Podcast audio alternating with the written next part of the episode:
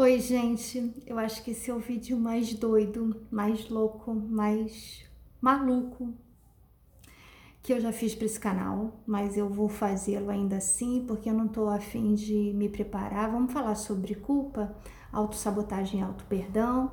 Vamos ao que viemos. Seguinte, muitos dos relatos que eu recebo de diversas mulheres diferentes, em fases de vida diferentes, em idade diferente, em tempos, dinheiro, modo, estados, até países diferentes, vem muito repleto de falta de auto-perdão, sabe? Ranços são eternos, opa, ranços são eternos, coloca aí edição, por favor, ranços são eternos. Então, tem muita gente que traz essa sensação de que ranços são eternos, só que esquece que são eternos inclusive para si. Tá aparecendo aqui, ó, salompas, tá? Vai assim porque... Porque é assim, né? É um vídeo, como eu disse, sem maiores preparações, mas com muita verdade aqui para compartilhar com você. Falar de autossabotamento é sempre algo muito delicado, porque a pessoa tende a ter um mecanismo de defesa do ego, mecanismo de defesa do ego, coloque aí, não sei, Luísa, Ana, alguém, coloque aí mecanismo de defesa do ego, que é a negação. Pisca na tela, negação. Pisca dentro de você essa negação, é muito difícil, é muito difícil lidar com a negação, é muito difícil quando a gente mesmo nega aquilo do que precisa. Uma situação de implicação, de profundo sofrimento, porque nenhuma dor é pouca quando é a nossa. Por favor, coloque na tela, nenhuma dor é pouca quando é a nossa. Contudo, eu preciso te lembrar que cada vez que você se aprisiona à dor, você está se levando com ela para o buraco. Quando dói, a dor dói em você também.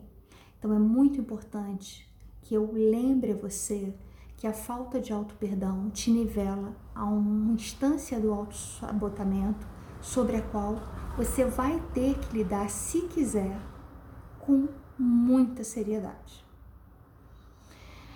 E isso faz com que a gente não avance em diversas uh, em diversas regiões, em diversas áreas, regiões da vida, vai fazendo com que a gente vá buscando nas próximas relações afetivas, relações de trabalho, relações familiares, as mesmas merdas antigas de sempre, para que a gente possa ter razão, para que aquela vozinha sabotadora diga no nosso ouvido, não te avisei, ia dar merda, não te avisei, isso não ia ser bom. E nesse não te avisei, não te avisei, não te avisei, não te avisei, acaba que por confirmar uma crença, que aí todo mundo falou muito dos coaches, né?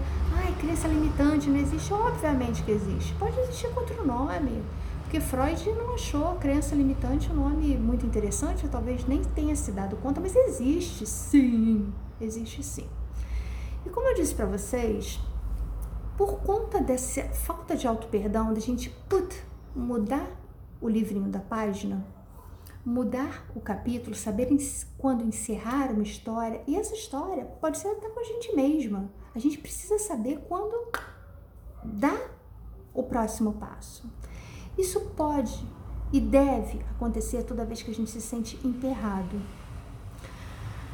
Eu tenho, vocês sabem que eu tenho feito assim muito conteúdo gratuito para a internet e eu não preciso me justificar para trabalhar, né? Mas eu estou propondo uma roda de conversa terapêutica que vai acontecer do dia dezessete de setembro a oito de outubro, que vão ser duas horas comigo por semana, são quatro semanas, oito horas ao vivo em cores para um grupo pequeno de mulheres, uh, onde eu vou falar sobre isso e sobre para além disso.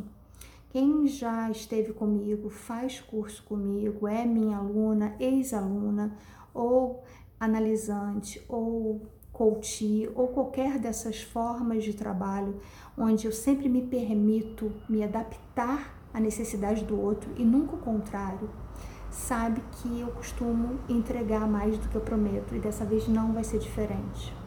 Só para você ter noção, eu tô lendo um livrinho, que é esse aqui, que brevemente eu vou falar aí para vocês, que diz o seguinte, dá conta que uma, uma pesquisa feita em Harvard, simplesmente a maior universidade do mundo, analisando sete mil homens e mulheres, percebeu que morre mais cedo, não quem fuma, quem bebe, quem é obeso, quem tem uma vida sedentária. Morre mais cedo quem vive dentro da própria solidão, do ensimesmamento.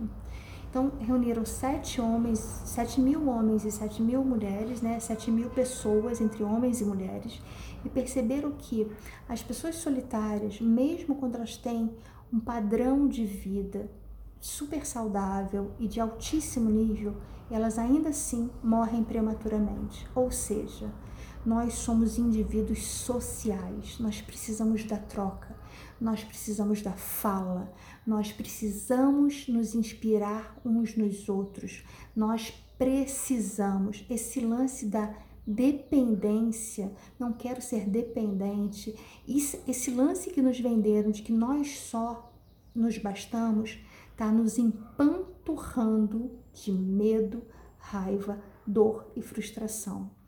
Todos os detalhes dessa roda de conversa terapêutica estão na descrição desse vídeo. Venha e venha logo. Vai ser massa. Palavra de honra. Um beijo.